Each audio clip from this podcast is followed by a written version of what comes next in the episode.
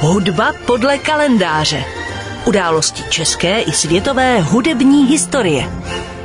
Dnešní hudba podle kalendáře bude patřit vzpomínce na jednoho z nejlepších tenoristů všech dob, krále Vysokého C, Luciana Pavarottiho. Zemřel v italské Modeně 6. září roku 2007. Je tomu tedy letos už neuvěřitelných 15 let. Luciano Pavarotti se narodil 12. října 1935 v Modeně jako syn amatérského zpěváka a pekaře. Pěvecký talent zdědil po svém otci, který syna od dětství vedl ke zpěvu. Zároveň však malý Luciano hrál fotbal na pozici středního útočníka za tým Lepanta a toužil po profesionální fotbalové kariéře. Současně ovšem zpíval v místním farním pěveckém sboru, který se jmenoval Gioacchino Rossini, se kterým vyhráli mezinárodní soutěž a to Lučána podnítilo k tomu, že začal studovat zpěv u profesora Arigoa Pola a tak šla fotbalová kariéra stranou. Jeho profesionální pěveckou kariéru odstartovala soutěž Achilla Perryho v roce 1961, kde vystoupil v roli Rudolfa v Pučínyho Bohémě. Následně debitoval v Palermském divadle a poté v milánské Laskale. Pak už následovalo angažmá v Londýně, Amsterdamu, Cirichu či ve Vídni. V už zmiňované Bohémě se pak představil poprvé i při svém debitu ve Vídni roku 1963 a také v londýnské Covent Garden, kde tehdy úspěšně zastoupil Giuseppe Di Stefana. Díky barvě svého hlasu, skvělé technice a v neposlední řadě i díky svému vysokému C se Luciano Pavarotti záhy dostal do New Yorkské metropolitní opery, kde debitoval v roli Tonia v Donizettiho opeře Cera Pluku. Právě v této inscenaci oslnil posluchače, když zaspíval ono vysoké C hned devětkrát a publikum si jej sedmnáctkrát vytleskalo zpátky před oponu. Pavarotti se zaměřoval celkem logicky především na italský repertoár a tak mezi jeho nejslavnější role patří Radames z Verdiho Aidy, Nemorino z Donizettiho nápoje lásky, Cavaradossi z Pucciniho Tosky či Kalav z další Pucciniho opery Turandot.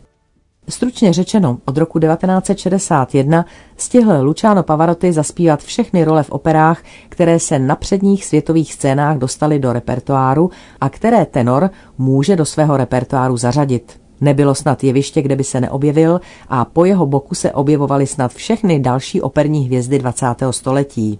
Za svou hudební dráhu vydal Pavarotti několik set solových alb. Kromě svého působení v opeře byl i součástí divácky mimořádně úspěšného projektu Tři tenoři, v němž zpíval spolu s Placidem Domingem a Josem Carrerasem a se kterým společně objeli celý svět. Pavarotti zpíval i na do té doby operou neposkvrněných místech, ve velkých sportovních halách i stadionech všech kontinentů. V londýnském Hyde Parku si Luciana Pavarottiho přišlo poslechnout na 150 tisíc diváků, včetně královské rodiny. V New Yorku se v roce 1993 tísnilo v Central Parku přes půl milionu posluchačů a další 100 miliony lidí sledovali přímý přenos v rádiu i televizi na celém světě. V Paříži Luciano Pavarotti zpíval pro 300 tisíc operních nadšenců z Eiffelovy věže a jako velký fotbalový fanoušek zpíval spolu s Domingem a Carrerasem i na fotbalovém mistrovství světa v roce 1990. Jak známo, Pavarotti měl také velkou zálibu v rokové a poprokové hudbě a díky společným koncertům s hvězdami jako U2, Sting, James Brown či Brian Adams pomohl spopularizovat klasickou hudbu a přivést k ní nové fanoušky.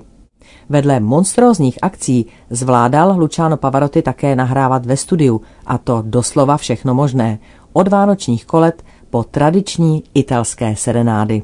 Velkou část své energie Luciano Pavarotti věnoval mladé krvi.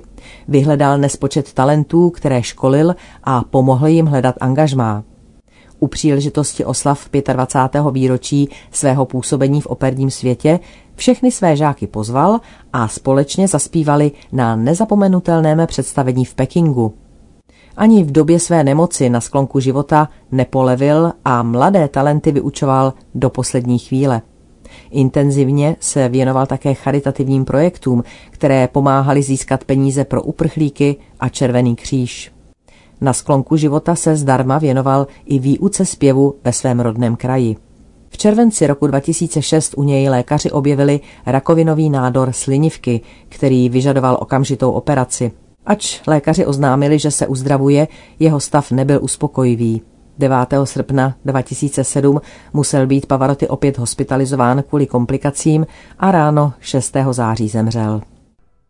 Luciano Pavarotti byl dvakrát ženatý. Jeho první manželství s Adou Pavarotti skončilo rozvodem po 630 letech manželství a vzešly z něho tři dcery.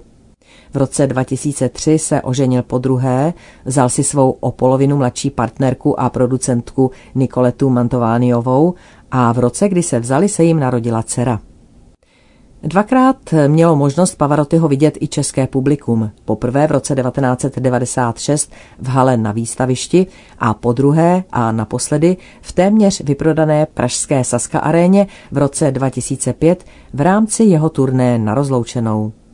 Koncert za doprovodu Pražské komorní filharmonie tehdy absolvoval v sedě a už na něm byla znát únava a nepříliš dobrý zdravotní stav. Hudba podle kalendáře.